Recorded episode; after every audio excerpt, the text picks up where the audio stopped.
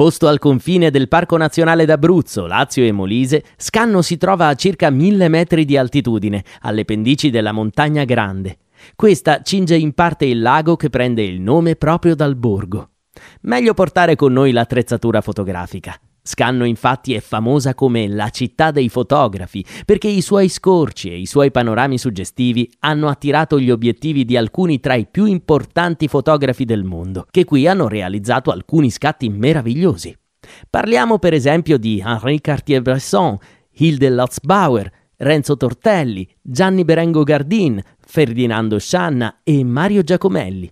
Una foto di quest'ultimo, il bambino di Scanno o Scanno Boy, è esposta al MoMA, il Museum of Modern Art di New York.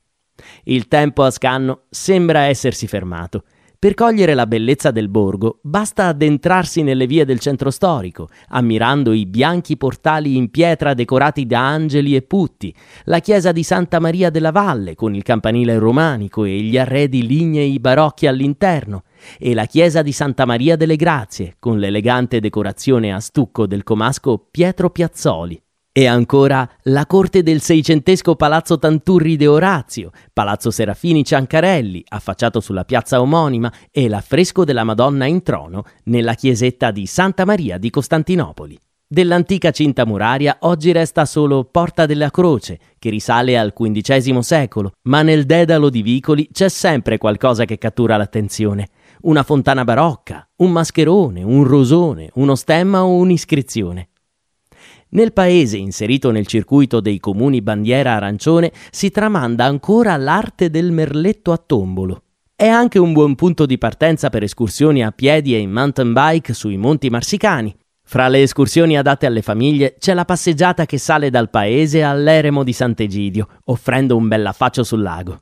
Abbiamo varie opportunità di sosta, a partire dal parcheggio a pagamento nei pressi del noleggio bici, utile anche per la notte.